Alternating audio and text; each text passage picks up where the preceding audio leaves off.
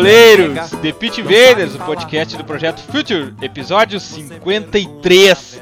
Meu nome é Eduardo Dias e eu sou o host em mais uma invasão futeboleira pelos Stitcher, SoundCloud, iTunes e pelo nosso blog www.future.com.br. Mais uma semana incrível de novos invasores se juntando a nós nas redes sociais. O retorno tem sido impressionante. Muito obrigado a todos.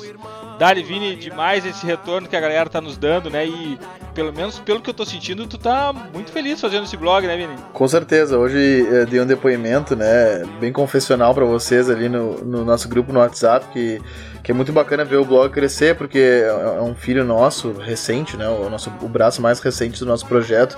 E, ele tá tomando corpo, as pessoas estão conhecendo ele, estão elogiando. E como eu já falei anteriormente, ele é bem a síntese do projeto, porque ele, ele aborda futebol e cultura, ele aborda uh, negócios e inovação, e ele também a, aborda análise com muita profundidade, como o post que o Gabriel fez, que a gente vai falar nas dicas. É demais. E já que tu falou nele, conexão com o Invader, Gabriel Correia, Dali Gabriel, teu post foi fantástico, meu velho. Dali, Dali Eduardo, Dali Vini, todo mundo aí que tá ligado no Pitch Invaders. Pois é, e eu aprendi acho que muito com isso, porque tive a ajuda do Bruno Vitor também, que é educador físico, do Luiz Cristóvão, do lateral esquerdo. É um tema muito legal que muita gente acaba deixando de fora das análises, que é a preparação física, ou fala de uma maneira às vezes que nem se conhece tanto e, e ir profundamente nesses modelos foi, foi um negócio muito bacana de fazer essa matéria pro futebol. Pô, grande abraço pro nosso parceiro Luiz Cristóvão, Além Mar. E o convidado de hoje já é de casa, já é um invader. Esteve aqui no episódio 7, Renato Rodrigues, jornalista e analista de desempenho da ESPN, integrante de um dos programas mais legais que tem tudo a ver com esse podcast, o Data ESPN. Seja bem-vindo de volta ao The Pitch Invaders, Renato. Pô, rapaziada, é, é um prazer estar com vocês de novo. É, Pô, a coisa tá crescendo mesmo, hein, cara? Porque, pô, tava no 7 com vocês e agora já estamos no 53. É, tenho acompanhado bem de perto essa, essa evolução de vocês. Inclusive, vocês falaram blog, mas para mim já é site, já tá bem legal o projeto de vocês na internet. Eu li a matéria do, do Gabriel, tá muito legal mesmo. É sempre um prazer estar com vocês. É, Sempre um prazer fomentar esse tipo de discussão.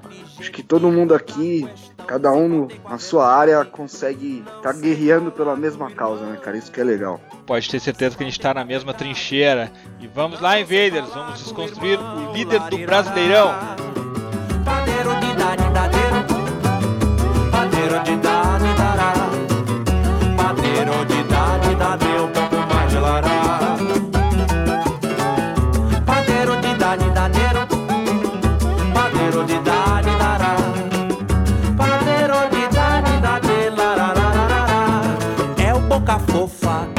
Está no ar mais um episódio do The Pitch Invaders, o podcast futeboleiro do Futuro.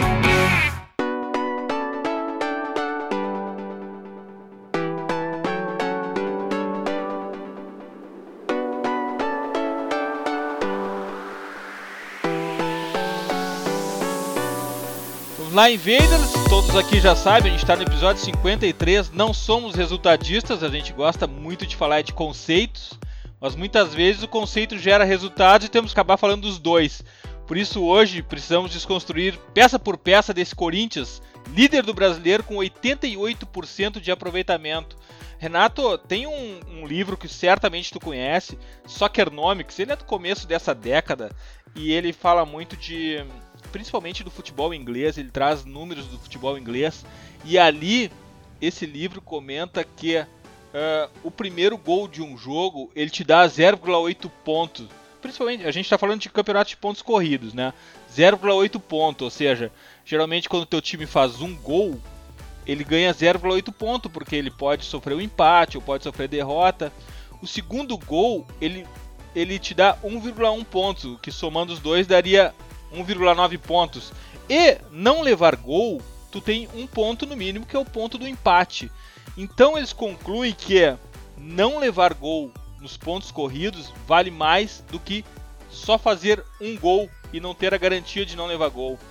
Isso acaba gerando confiança, campanha em pontos corridos e será que o Corinthians descobriu essa fórmula? Não levar gol te leva a pontuar e a gerar confiança e campanha de pontos corridos, porque a gente tem visto bastante essa relação no Corinthians. Defesa absolutamente intransponível e muitos pontos como consequência. O Corinthians achou a fórmula, Renato? Cara, eu acho que primeiro, acho que é um ponto legal pra gente falar é que o Corinthians, ele até o jogo agora da Sul-Americana, ele tava praticamente três meses sem, sem sair atrás do placar.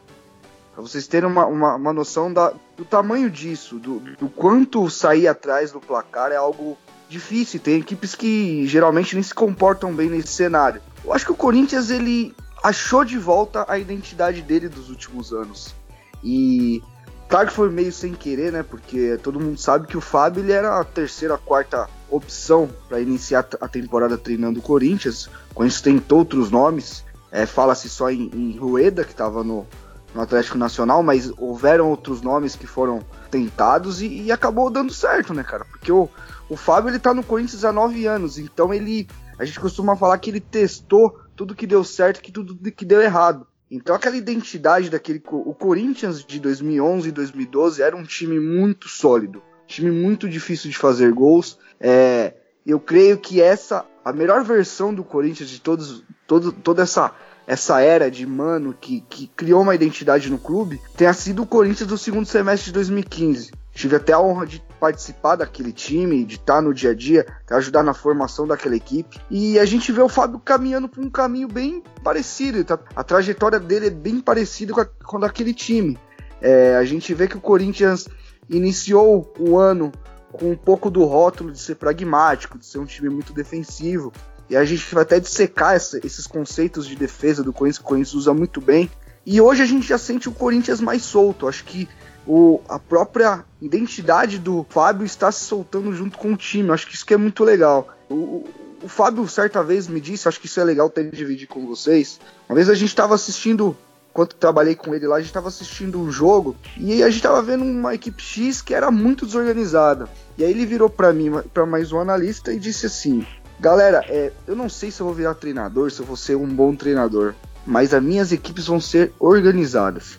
E toda vez que eu vejo o Corinthians jogar, eu lembro disso, cara, não tem como. Vini, uh, esse conceito, e o, e o, Renato até chegou a, a, a citar expressamente, uh, começou, pelo menos nesse, nessa onda, nessa última onda, começou com Mano Menezes.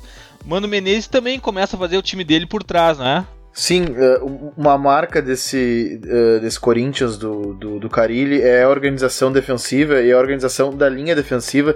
E até uh, em off no WhatsApp, né, mesmo, eu, eu conversei, conversei com o Renato da tarde e perguntei para ele uh, se era verídico que o, que o Carilli dava os treinos defensivos. Ele falou: não, o Carilli gostava de fazer treinos de organização da linha defensiva, assim como o Silvinho e outros integrantes da comissão técnica.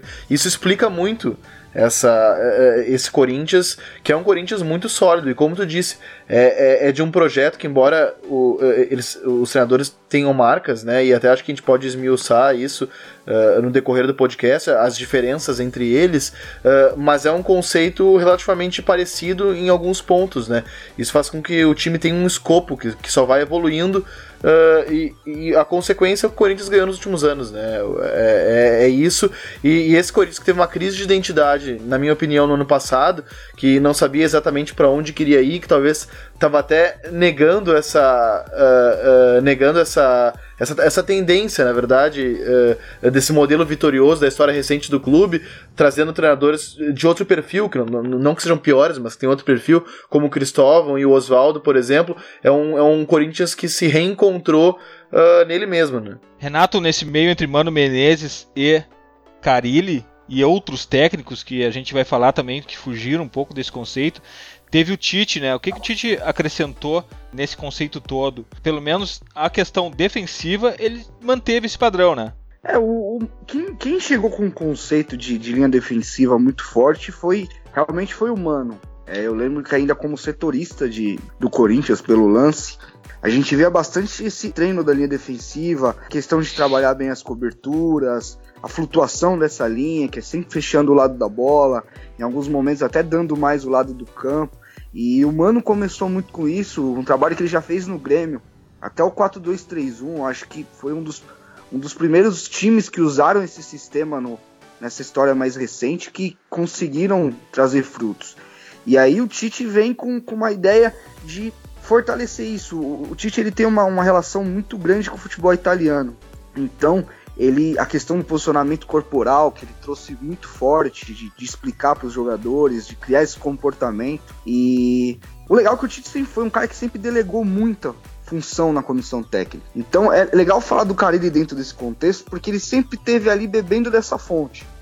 Então ele foi conseguindo pegar esse tipo de coisa e ele gosta, de, como, como o Vini disse, ele gosta de fazer esse treino de linha defensiva, que você balança a bola para um lado, para o outro, a referência é sempre a bola. É, mais legal ainda quando você viu o Ralph nesse contexto, porque quando você treinava a linha defensiva no, no, no antigo 4-1-4-1, o Ralph era o cara que ficava à frente da, da, linha e ele trabalhava no treinamento de linha defensiva. Então o Tite ele trouxe muito essa questão da, da, da filosofia italiana, de, de, dominar mais espaços. Eu acho que o time com o Mano ele, ele caçava um pouquinho mais. É, o Tite sempre bateu muito na tecla de, de não quebrar a linha que é algo que ele, que ele sempre trabalhou muito, de às vezes até pegar os zagueiros como o Leandro Castan, por exemplo, que sempre foi um zagueiro mais caçador, um zagueiro de maior mobilidade, de tentar encurtar, de trabalhar esse tipo de zagueiro, tentar ensinar ele a fazer esse jogo mais posicional, de cuidar de espaço, de avançar só no momento certo. E uma coisa muito legal que o Tite trabalhava muito bem é a questão do atacar marcando. Não sei se vocês conhecem esse conceito, que é enquanto você está em fase ofensiva, você já trabalha alguns jogadores dessa linha encaixados em possíveis escapes do adversário. Então ele cobrava muito isso. É... A questão do Tite também, ele, te... ele, teve muita evolução dentro do trabalho do Corinthians, né? porque o Tite de 2011 e 2012, ele é muito diferente do Tite de 2015. Acho que é até legal a gente mais para frente até falar um pouco disso, porque foi um, um passo muito grande dele nesse ano que ele ficou parado. Gabriel, e esse conceito de defesa é por aí que se começa um time? É, e até eu tava para falar sobre isso, que a gente sobre defesa, porque curiosamente hoje nas redes sociais alguém deu RT num livro que é do Bayern de Munique ao Bayern de Pepe, quando o Guardiola falou sobre o Cruyff em a linha de três, que o Cruyff disse que o mais importante para uma equipe jogar bem com a bola é o defensor. Se sai jogando bem, pode chegar a jogar bem, mas se não sabe sair jogando, dificilmente a opção de jogar bem futebol. Então o Guardiola fala que o, que o Cruyff acredita que as equipes equilibradas são as que sabem sair jogando de trás. Porque se perde muitas bolas, obviamente é um time desequilibrado. Se, e se perde poucas, é um time equilibrado. Então o conceito de defesa vem até dos técnicos que muitos dizem que são ofensivistas do futebol total. Mas no fim, ter uma defesa organizada faz tudo muito mais simples, né? Sair jogando, criar jogo de trás, faz um time ser muito melhor tanto na defesa quanto no ataque. Renato, essa abordagem do Gabriel é fantástica, porque quando a gente fala em defesa, logo vem à mente destruir o que o adversário está fazendo. Mas ela é responsável também por construir o cenário, né? Assim, cada vez mais, como, como o Gabriel disse, o jogo é construído de trás. Se a gente for pegar a zona onde se criava o futebol há 20 anos atrás, era uma zona que não tinha tanta pressão na bola. E hoje, com, com a intensidade que o jogo é, é jogado hoje em dia, cada vez mais, até, até porque a gente vê meias, os meias mesmo, o, o, tal do camisa 10 que a gente tanto fala, ele precisou ter uma adaptação. Se a gente for perceber, ou esses camisas 10 saíram para o lado do campo, fazendo um movimento sem bola para dentro para criar superioridade numérica naquele setor, ou eles vieram para trás. A gente tem vários casos de jogadores que têm a essência de um meia e que jogam por trás.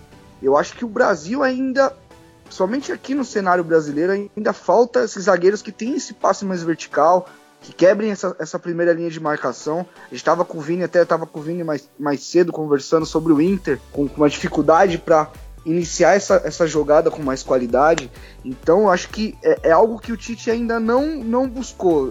Esse Corinthians não se organiza pelos zagueiros ainda. O Pablo, por exemplo, de hoje é um zagueiro que arrisca mais esse passe vertical mas o Corinthians prefere uma saída pelos lados. É, acho que o grande ponto do Corinthians hoje é, para o adversário é entender isso. É a construção pelos lados do campo. É, o Fagner faz um movimento muito legal de, às vezes, o Jadson abrir em vez de, de centralizar, que é um movimento bem padrão dele.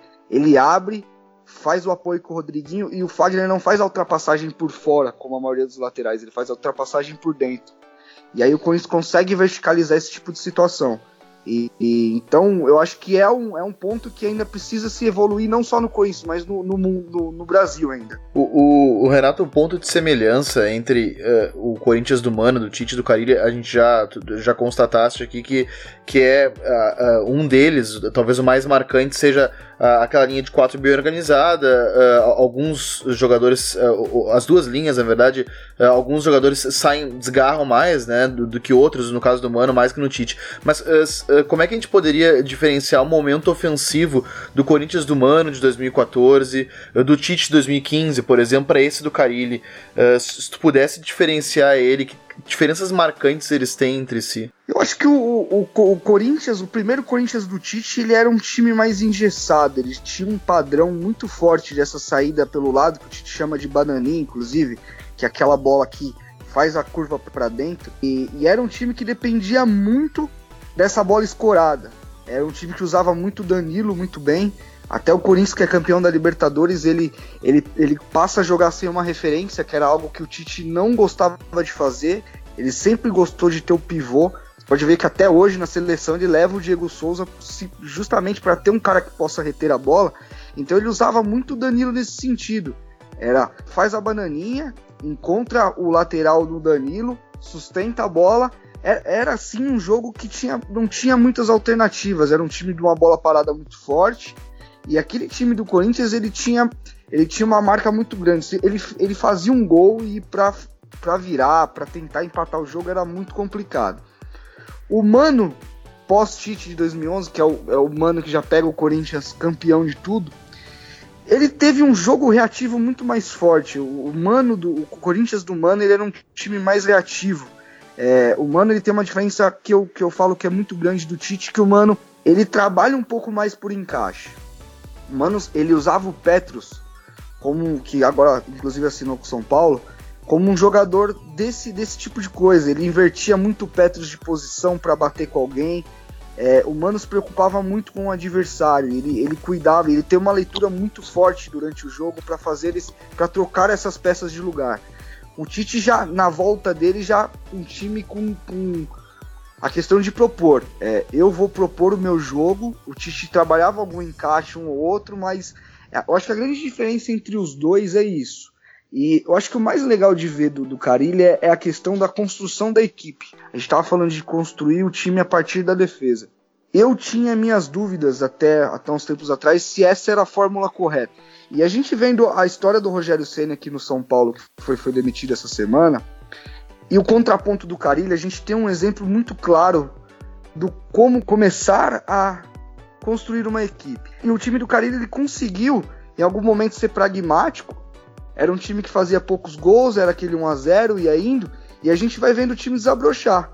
E eu acho que o, o Carilho ele consegue ter essa, essa dimensão, porque a segunda passagem do Tite já foi com uma construção ofensiva mais ligado à triangulação.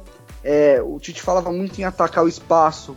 Ele sempre criou esse comportamento em todos os jogadores. Eu acho que o Ralf era o cara que era o único cara que não fazia isso do meio para frente.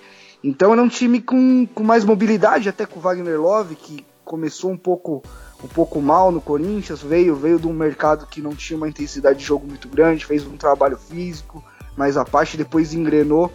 E a gente vê o Jô fazendo esse trabalho hoje de ser uma referência, não chega a ser um falso 9, porque eu acho que o conceito de falso 9 é ainda mais, mais móvel, mas o Jô saindo muito da área para abrir espaço. Eu acho que o, o Carilli, ele, ele conseguiu absorver o, o quão, quanto de bom tinha cada um.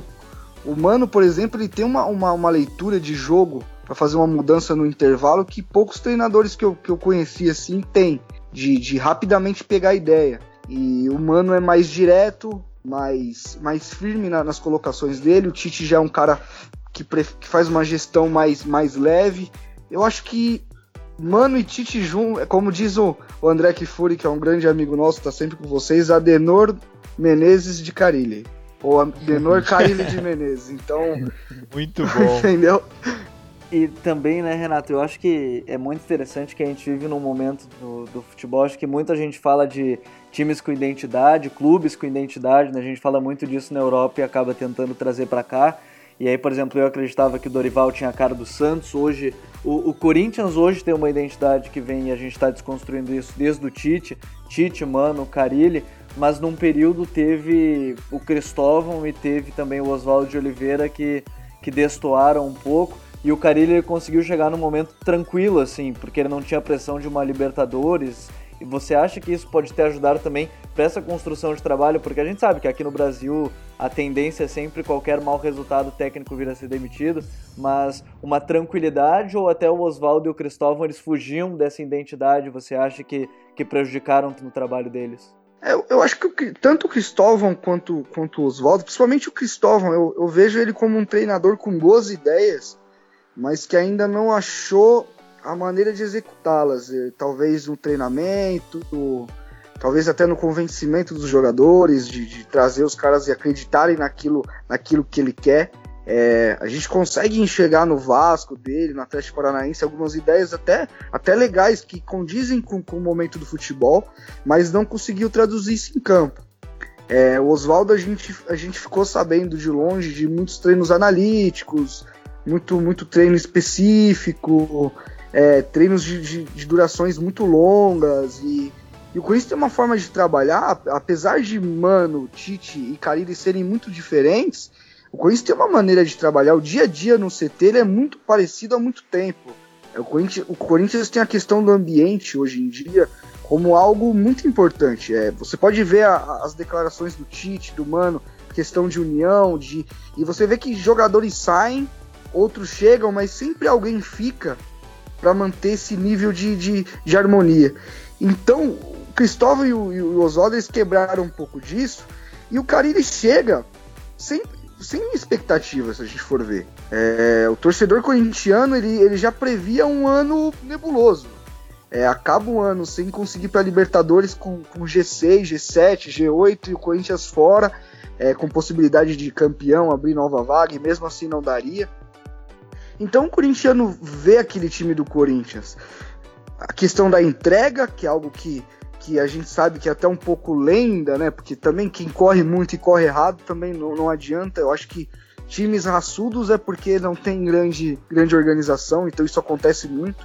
Mas eu acho que o, o Fábio ele conseguiu conseguir dar essa identidade de ver um time intenso em campo, organizado, e a partir do momento que o Corinthians começou a ganhar de 1 a 0 e, e disputar muito, o Corinthians é um time que compete muito em campo, que, coloca muita pressão na bola, somente com essa bola depois do, do terceiro central do campo.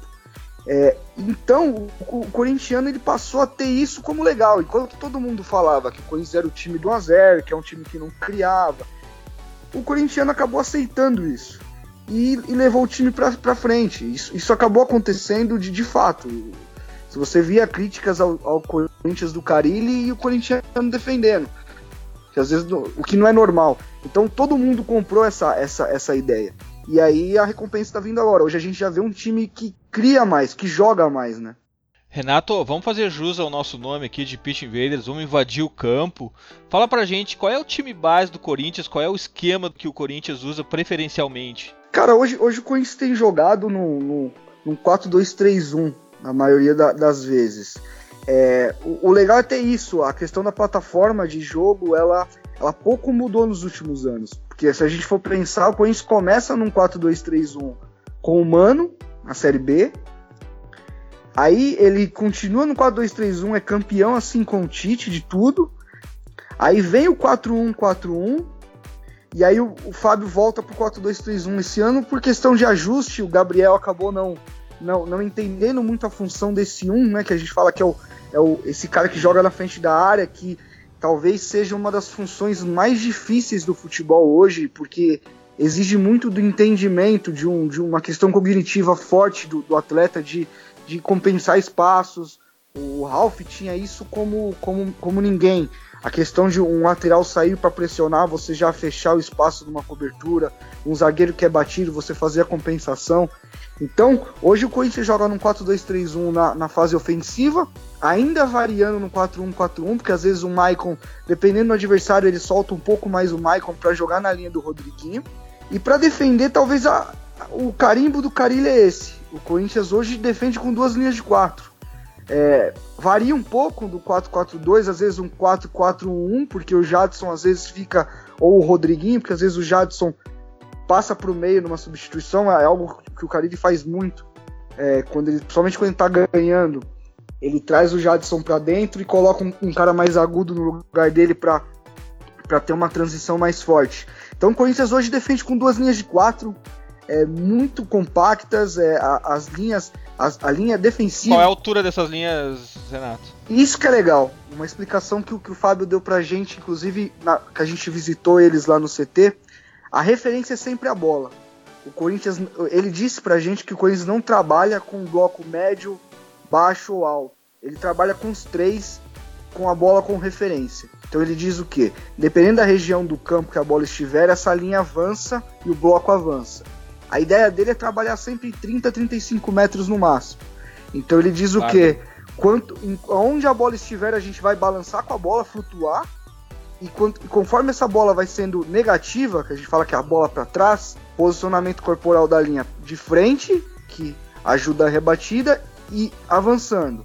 Essa bola virou positiva para frente, vai retardando a linha. Bola descoberta, todo mundo com posicionamento corporal lateral porque é uma bola que, se ela está descoberta, ela está mais propícia a ser lançada entre as linhas para alguém que está infiltrando. Sim. Então, com esse comportamento do, do, corpo lateral, você pode, ao mesmo tempo, trocar de direção e, e tentar uma pressão mais à frente, como correr para trás. E vocês podem ver que sempre quando tem alguma bola descoberta, a linha já corre para trás todo mundo.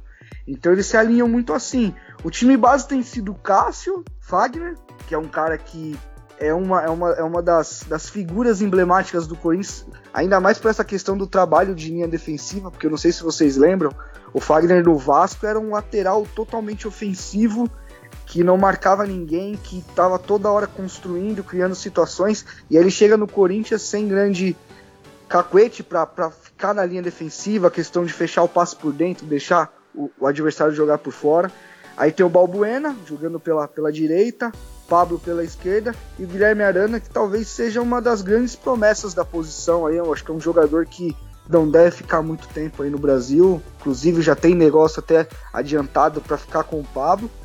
E aí o Gabriel de como esse cara mais defensivo, um volante fica mais, mas com uma qualidade de passe, acho que isso que é legal. O, o Gabriel ele ele, ele tem evoluído muito, era um jogador muito muito intenso, às vezes até muito empolgado em, em, querer ganhar a torcida, principalmente dentro da arena.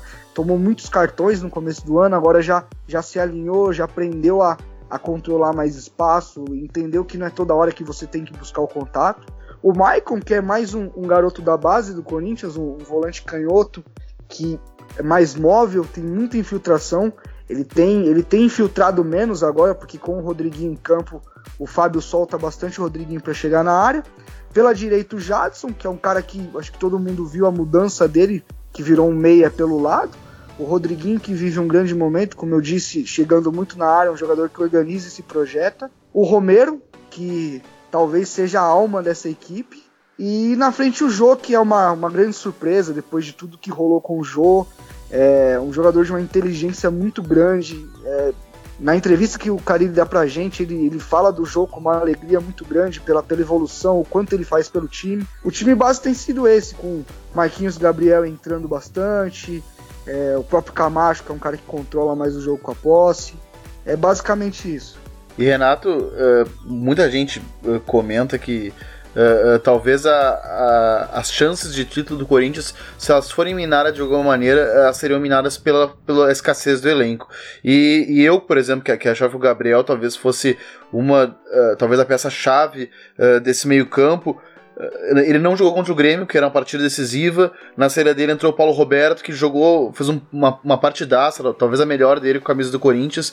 E isso me colocou uma pulga atrás da orelha. Uh, se tivesse que definir, tu que acompanha bem o Corinthians, se tivesse que definir um cara que uh, o time sentiria mais a falta uh, uh, se perdesse para poder uh, desenvolver e reproduzir o modelo. O cara que tem menos substituto no elenco e que tu acha que num desfalque poderia complicar o Corinthians brasileiro, quem seria esse cara? Ah, eu acho que com toda certeza o Jô, cara.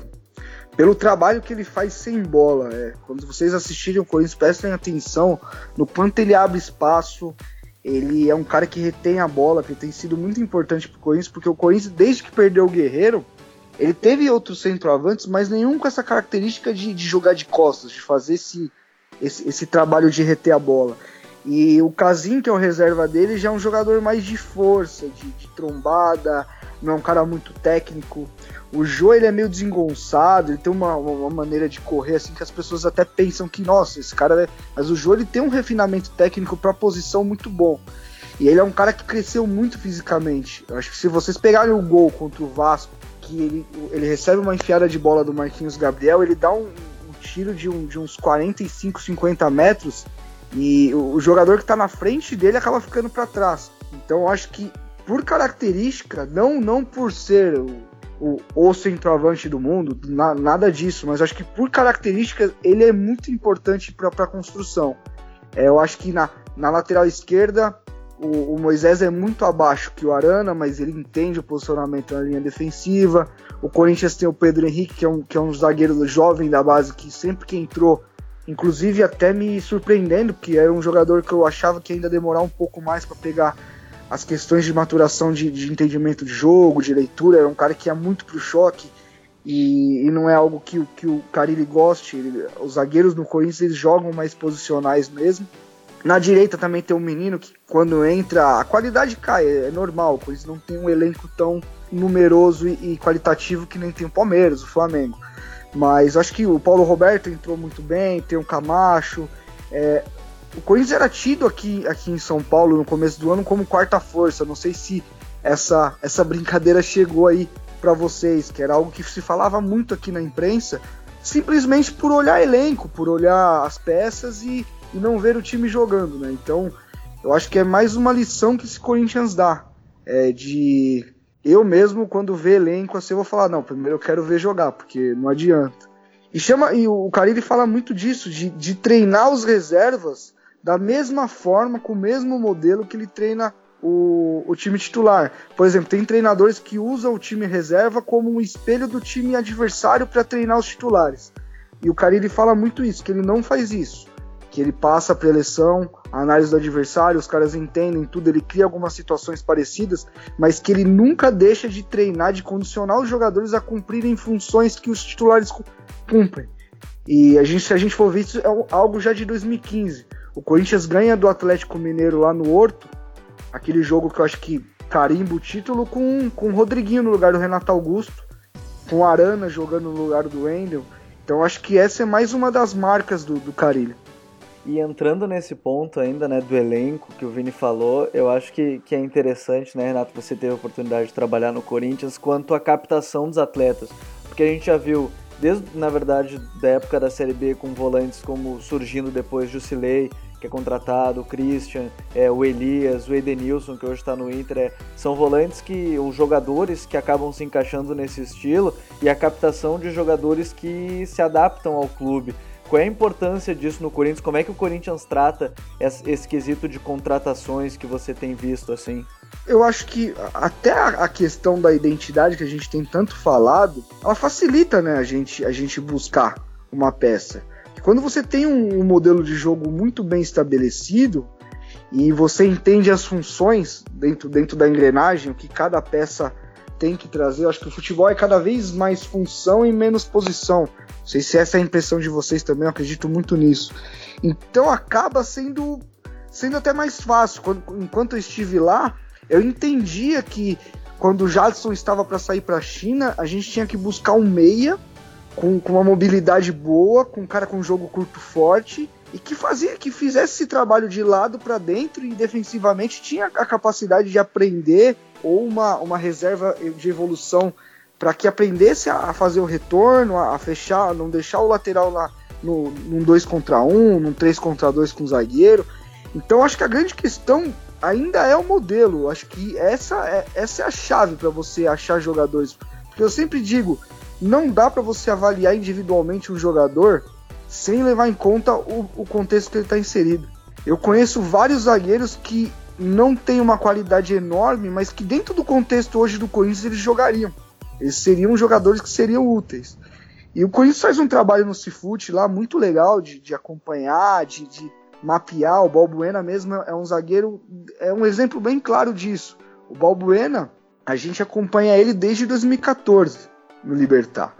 E a gente foi vendo o processo de evolução dele, e tanto que ele chega quando já tinha saído de lá. Então é algo que o departamento mantém. O departamento ele trabalha para o clube, ele não trabalha para a comissão técnica. Acho que esse é o grande conceito que as pessoas têm que entender na análise de desempenho, que a análise ela não contrata ninguém, e a análise ela não é, ela não trabalha para a comissão. o chefe da análise não é o, o, treinador. É claro que o treinador é uma figura muito importante dentro do funcionamento de tudo isso. Mas análise de desempenho, o departamento de inteligência dos clubes tem que trabalhar em prol do clube. Então o Balbuena era um zagueiro que caçava muito. Essa era a grande, a grande preocupação que a gente tinha, por exemplo, de ele caçar muito. Mas aí você conseguia entender a reserva de evolução que a gente tinha dito, aonde mais esse cara pode crescer, qual tipo de, de, de, situação que a gente pode corrigir. Por exemplo, um zagueiro que caça muito, geralmente é, é, algo que você estimula ele no treino, a cuidar de espaço, a ser um zagueiro mais posicional, a, caçar no, momento certo, tendo compensação pro lugar dele, você consegue corrigir. Então o Corinthians faz um trabalho muito legal nesse, nessa questão. O Paulo Roberto, por exemplo, foi uma contratação que todo mundo bateu muito quando chegou, porque o cara era reserva do esporte. E possivelmente as pessoas lá enxergaram que era um jogador que poderia fazer essa função. O Paulo Roberto, ele tecnicamente não é um jogador esplendoroso, mas a, eu sempre tive a, a, percepção de ele ser um jogador que consegue fazer boa leitura dos espaços. Então, os caras entenderam que ele era um cara para fazer esse serviço. Porque a gente fala que o primeiro volante é o, é o tapa-buraco hoje em dia. Hoje o, o, o, volante bom não é o que vai pro contato, é o que tá toda. É o volante que consegue antever as coisas, fazer uma leitura, fechar uma linha de passe, interceptar. Então o Corinthians faz um trabalho muito legal nesse sentido. Claro que erra como, como todo mundo, entendeu? É, acho que é sempre legal dizer isso, porque a gente vê muita, muitos amigos trabalhando em outros clubes que recebem pressão externa porque falam que foi a análise que contratou sendo que a análise ela só faz um filtro, ela só é um, um começo. Esses jogadores passam pela comissão. No Corinthians tem o Mauro, que é ex-jogador do clube, que, que ajuda nessa, nessa questão. É um cara que tem, tem esse olhar muito, muito forte. É, o próprio Carilho é um cara que acompanha muito campeonato, somente A3, A2 de Paulistão. Carilho assiste muito, muito torneio menor assim. Então eu acho que, que é tudo isso. É, acho que é legal é, ressaltar a questão do modelo. O quanto você tem um modelo estabelecido te traz a possibilidade de, de filtrar o seu olhar. Ele te já, já te induz a um olhar participativo e, e, e pescando o que você precisa para a função. Acho que isso é, é, é um exemplo, cara, para todo mundo. Renato, a gente ouve muito no Mestre. Uh, o Mestre é, é, é, o lugar das simplificações, né? O Corinthians é pragmático. Tudo bem, o Corinthians não joga um jogo de posição ao nível de Barça Pepe ou Barça Cruyff, mas a gente vê muito conceito ali dentro, principalmente construção através da saída de bola, jogo em bloco, falaste dos 30 35 metros em que a equipe avança, o jogo apoiado. Esse jogo do Corinthians, apesar dos placares de 1 a 0, placar, placares magro, é um futebol de alguma forma sofisticado, né? Ele não é, ele não é um modelo 1.0 de jogo. Então, é, é, é, a questão do rótulo, a gente fala muito disso, né, cara? Eu acho que é legal a gente começar a quebrar esse tipo de situação. Porque o, o que a gente tinha que entender no começo do ano é que o Corinthians era uma equipe em construção. Com um treinador que não tem umas costas quentes para segurar uma sequência de resultados. Então eu acho que ele foi inteligente em entender que, ó, primeiro eu vou, eu vou fortalecer aqui atrás e depois eu vou soltar esse time. E hoje a gente vê o Corinthians com, com uma jogada muito, muito legal que o que o Corinthians faz? Geralmente ele, ele foca a construção para um lado do campo, ele induz esse adversário a tentar fechar esse lado do campo, faz esse jogo curto muito rápido e inverte essa bola para uma zona sem pressão. E é a hora que o Corinthians acelera. A gente for ver alguns gols esse ano, acontecem muito assim. Então, existe muito conceito, a questão do apoio é, desde que o Tite voltou da, da parada dele, do, do, jogo apoiado, que ele tanto fala, é algo que está cada vez mais, mais absorvido dentro dos atletas. A, a gente vê o, o Corinthians, é, se a gente pegar alguns gols aí no, nos, últimos, nos últimos jogos, a gente consegue enxergar conceito, a questão de apoio. Eles falam muito lá, ajuda o amigo. Tá com a bola, ajuda o amigo, entendeu? É, às, vezes, às vezes não é nem um termo muito, muito sofisticado que faz os jogadores terem o um entendimento Então é algo que está criado, é algo que. E, e, é o que a gente fala, é, existem até pessoas que discordam. Eu mesmo entro em vários embates com o Calçade nessa questão. O Calçade não acredita que defender seja mais fácil do que atacar. Ele diz que ambos precisam de, de muita coisa, mas eu ainda acho que o conceito defensivo ele é algo mais mecanizado. Ele é algo mais, mais padronizado, é, que quando você repete muito você consegue estabelecer uma organização. E a questão ofensiva, a gente, é, ela está muito dentro da, da, do senso criativo das pessoas, das relações, é, das associações entre os jogadores, que é algo que você vai ganhando com repetição, com treino, com tempo, que é o jogar sem pensar. Você entender que na hora que você recebe, o Rodriguinho vai atacar aquele espaço. Então você já antevê uma situação. Então a questão do entrosamento que a gente tanto fala, então acho que isso demanda um pouco mais de tempo. E a, e a gente imediatista, do jeito que a gente é no, na, na, cultura do futebol brasileiro, a gente começa a sufocar o trabalho de um jovem treinador que poderia ter caído por, por, por causa disso, porque todo mundo falava de um time defensivo, defensivo, defensivo. E hoje é um time que a gente vê que, que constrói, que continua com a sua identidade defensiva, que é difícil realmente passar, mas é um time que está evoluindo. Acho que o, a questão do Corinthians é ver a construção. Acho que isso que é pra gente que tá aqui bem perto, é, é, o Corinthians é um time que você consegue ver tijolinho por tijolinho sendo levantado. Eu não sei se atacar é mais fácil ou mais difícil que defender. Eu sei que contratar melhores defensores sai mais barato que contratar melhores atacantes. Aí, Vini. Uh, uh, Renato, uh, na entrevista que vocês fizeram com, com o Carilli, ele, ele, comentou que no, no primeiro semestre ele está bastante preocupado com a questão defensiva e que agora, nesse segundo momento, era a hora dele ajustar algumas triangulações, ultrapassagens, enfim, trabalhar mais no momento ofensivo.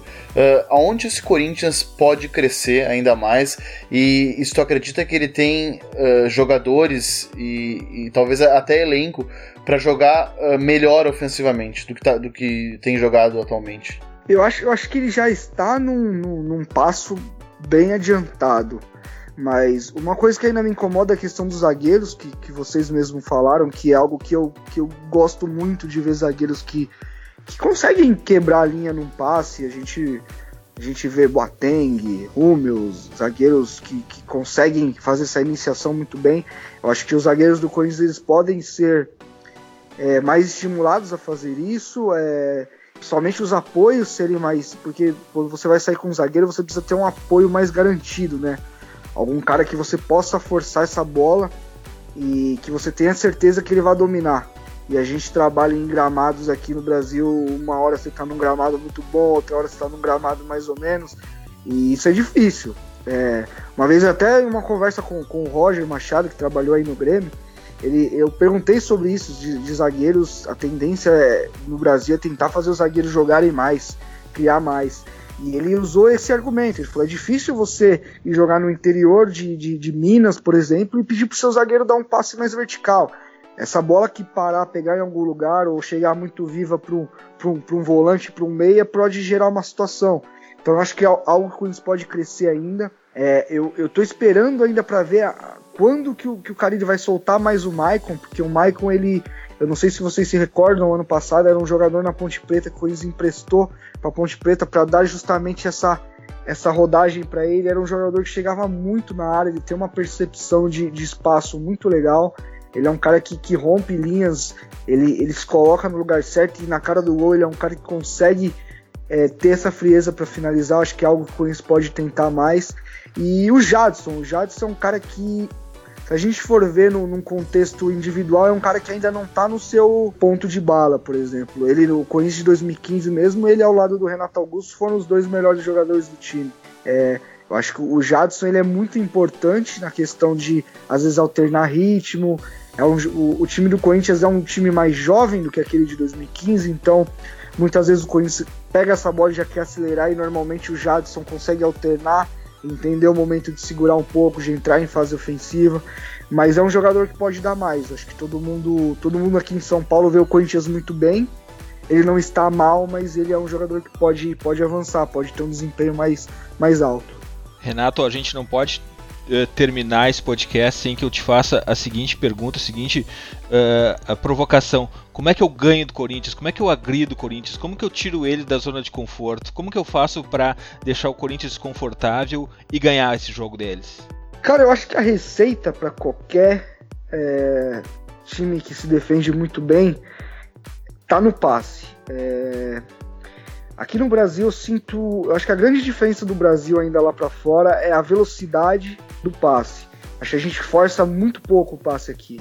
E, e acaba dando tempo, porque o Corinthians flutua muito rápido as linhas, as linhas de, de, de defesa dele. Então, se você alternar ritmo, velocidade, distância e, e direção de passe, isso geralmente é, é, o que quebra qualquer organização. E o Corinthians, ele, ele geralmente ele dá mais do lado do campo. Então ele, ele, te, ele tem um problema já crônico de, de, de, muito tempo. Não digo que é um problema, mas algo que você pode atacar, por exemplo, que é, que é uma bola invertida no lado oposto no cruzamento, assim, um cruzamento mais rápido em cima do Fagner, por exemplo, que é um, que é um lateral muito completo, mas que tem um pouco de dificuldade de disputar essa bola no alto. É, ele tem um pouco de dificuldade para se, se posicionar bem nesse sentido. É, o Corinthians sofreu bastante quando era ele o Wendel. O Wendel que está hoje aí no Inter é um jogador que também tem dificuldade nessa bola invertida rápida, mas eu acho que a grande o grande antídoto contra, contra equipes que se defendem assim com muita compactação é, o, é a alternância de velocidade do, do passe, é um passe mais forçado e arriscar mais. E a gente tem o Grêmio como exemplo. O Grêmio não fez das suas melhores partidas contra o Corinthians, mas ele conseguiu chegar. O Grêmio infiltrou em alguns momentos e, e geralmente fazendo esse jogo que o Grêmio faz, que é um, que é um jogo mais apoiado, de passes rápidos, trocando jogadores de, de posição. Então acho que é mais por, em cima disso, porque o, o, o Carilli ele fala muito da questão do funil. É, não sei se vocês conhecem esse termo, inclusive ele vem, vem aí do sul, que é a região da meia-lua até a entrada da pequena área. Existe uma, uma estatística histórica que praticamente 80% dos gols no futebol eles saem nessa região. E o que, que o Corinthians, desde a época do Tite, trabalha? Funil fechado. Trabalha para fechar o funil. Você vai sempre ver que se tá um, um volante fecha, dando um bote no lado esquerdo, por exemplo, o volante pela direita ele tá fechando o funil. É um comportamento totalmente forte. Então, geralmente, poucas equipes vão conseguir entrar no, na, na, defesa do Corinthians por dentro. Então, por isso que eu acho que os lados do campo é, é muito bom. E na hora de atacar, a grande questão do Corinthians é essa: é, é preencher o funil para atacar. É, as transições do Corinthians são muito boas ainda, porque o, uma coisa que eu esqueci de falar, inclusive numa pergunta que vocês fizeram, a questão da compensação. É, se vocês procurarem no, no, no, na página do Data, vocês vão ver alguns, alguns vídeos que mostram bem isso. É o como o, a preocupação do, do Fábio e do Corinthians em estar tá com a linha de quatro sempre sustentada. Vocês vão ver o Camacho virando o lateral direito. O, tem, tem um lance muito legal contra o Vitória, que o Arana vai até o fundo e cai machucado. O Romero vira lateral esquerdo e o Jô vira o Romero. Entendeu? Então é algo criado muito já dentro do, do, do, do comportamento dos jogadores. O Cleison, em duas semanas de trabalho, já estava fechando na, na, na, como lateral para compensar o Arana. Então é um time difícil de ser batido, mas acho que a chave, não sei se vocês concordam, que quando você pega equipes muito bem organizadas, você precisa ter jogadores que passam bem e que, e que controlem o meio de campo. Acho que no Brasil a gente tem muita mania de estar atrás do placar e encher o time de atacantes, enquanto a gente precisa de, de criatividade, de passe, que essa bola entre no, no último terço do campo e que explore a última linha, o entre linhas, para tirar os centrais de dentro da área. Eu acho que se tirar os centrais de dentro da área e abrir o funil, como tu falaste agora, talvez seja um bom caminho para tirar o Corinthians da zona de conforto e causar perigo para o Cássio.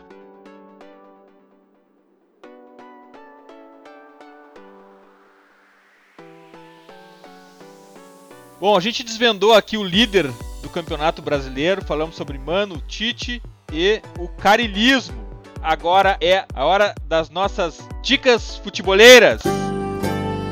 Alô, bateria! Se quiser ser um vencedor, tem que provar que merece.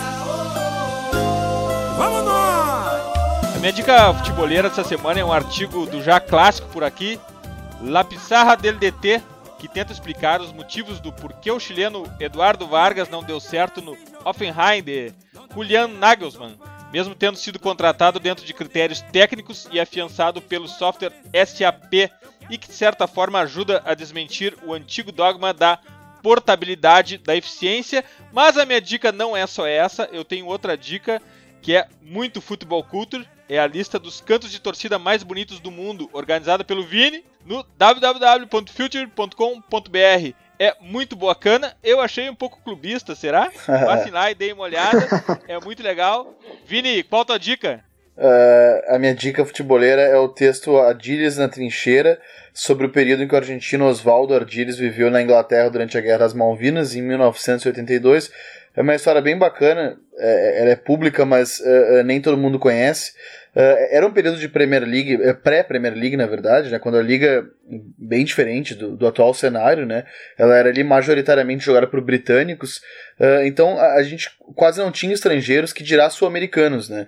E, e, o Ardiles, uh, com o companheiro dele, o Ricardo Villa, que jogava na seleção de 78, campeão do mundo, do Menotti, foram contratados pelo Tottenham e eles eram ídolos do Tottenham, estavam vivendo em Londres, estabilizados, o, o Tottenham estava vivendo um dos melhores períodos da sua história quando estourou as Malvinas, uh, a guerra entre o exército britânico e o, e, e, o argentino pelo aquele arquipélago que era desde de 1933 e ainda é, né, uh, so, uh, uh, território do, do governo britânico.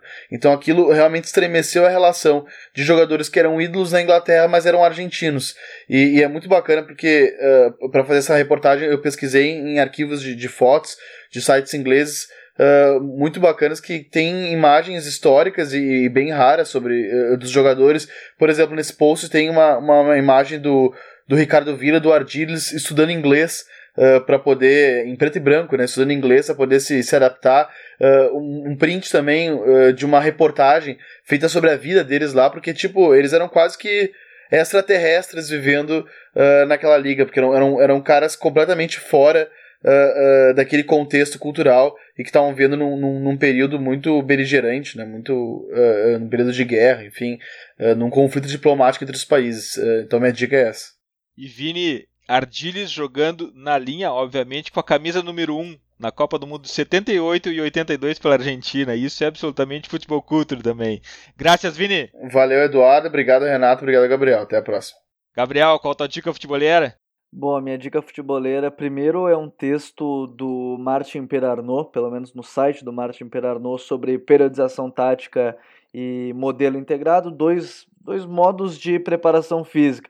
E aí, depois desse texto, em conversa com o Vini, também com com outros amigos, com o Bruno Vitor, que é, que é ex-preparador físico do Cruzeiro aqui de Porto Alegre, com o Luiz Cristóvão. Eu também decidi trazer um pouco para quase traduzir, e na verdade não uma tradução, mas uma pesquisa de matérias mais recentes, porque essa do Martin Perarno é de 2013, uma pesquisa sobre esses dois modelos de preparação física a periodização tática, que é utilizada pelo Mourinho e tem como base o Rui Faria, que é o braço direito dele e que é, digamos assim, um aluno do Vitor Frade, que é o precursor desse modelo de periodização tática no futebol, e também o modelo integrado, que é a maneira de preparação física do Barcelona já há bastante tempo, quando o Paco Ceirulo assumiu, ele que é um ex-corredor, é, ex ele foi preparador físico de handball, foi preparador físico do Cruyff também em 80, a partir de 82, então para explicar as diferenças, porque são modelos parecidos de preparação física, com, mas com focos bem diferentes, se analisando mais profundamente. Então, o texto que eu escrevi sobre esse, esses modelos está lá no futurefc.com.br e também esse texto da periodização tática do modelo integrado do Martin Perarnon. E eu vou pegar uma carona na tua dica, Gabriel, para sugerir também o blog luiscristovão.com, nosso parceiro Luiz Cristóvão, português, que colabora muito com a gente, dando altas dicas e já passou por aqui, é um invader e voltará em breve, porque é um cara que sabe muito de Liga Portuguesa, futebol em geral e MLS inclusive. Graças, Gabriel. Valeu, Eduardo, valeu, Vini, valeu, Renato também, mais um, um invader que está sempre com a gente. Renato, qual a tua dica futebolera? Bom, fazer aquele jabá, né, cara? Porque a gente falou, a gente, a gente falou tanto de, de Carilli é, lá no, no, meu blog, no, na, no, no, site da SPN Brasil. É só vocês darem uma, uma descida, porque já tem algumas coisas que eu fiz depois, mas tem uma, até a entrevista completa que a gente fez com, com o Fábio Carilli, eu e o Calçade fomos até o CT, É, abordamos um, um, papo mais, mais aprofundado, do jeito que o pessoal que escuta o podcast está acostumado. É, vocês vão conhecer um pouco da figura do Carilli, que além do, do ótimo técnico que está se, tá se mostrando, é um cara de uma humildade muito grande. Vocês vão conseguir entender o, um pouco da essência desse treinador, que eu acho que tem tudo para ser um dos, um dos caras aí nos próximos anos. É, lá no blog tem, tem muita coisa, tem os posts sobre o Rogério Senna agora que caiu do, durante a semana, tem, tem outras coisas. É, e é isso, acho que foi um prazer estar com vocês aí, foi mais uma vez discutir futebol desse jeito é, é sempre um prazer, a gente fica muito feliz de ver vocês ajudando nessa, nessa ruptura né, que a gente vive no momento, de, de, de trazer mais conhecimento, é, elevar o nível sempre, né, que a gente sempre fala. É, muito obrigado pelo convite. Sempre que vocês precisarem, a gente está por aqui. Renato Tré de casa, cara, um Pit Invader desde o episódio 7. Muito obrigado por estar de volta, muito obrigado por estar na mesma trincheira que a gente e muito obrigado pelo Data ESPN. Graças, Renato. Um abraço e acompanhem que eu tô acompanhando aqui também. Um abração para todo mundo. Valeu, e nunca esqueçam, The Pitch Invaders, o podcast do Projeto Future, está no iTunes, no Stitcher e na SoundCloud. Assine nosso feed. Sigam também a nossa playlist futebolera, hashtag Football do Filtro FC no Spotify e curtam a melhor galeria de futebol culto no Instagram, no perfil Filtro FC e acompanhem o Stories lá que tem rolado alguns vídeos. Lembrando os invasores Apple para nos dar aquela moral no review do iTunes, clicando em algumas estrelas para melhorar o nosso rating e aumentarmos o alcance da nossa invasão futebolera. iOS ou Android, assine nosso feed e receba todos os episódios on demand. Invadam também o nosso blog futeboleiro www.future.com.br. Abraço e até a próxima invasão The Pitch Invaders. Você ouviu The Pitch Invaders. Siga nossos perfis. Visite www.future.com.br. We love football.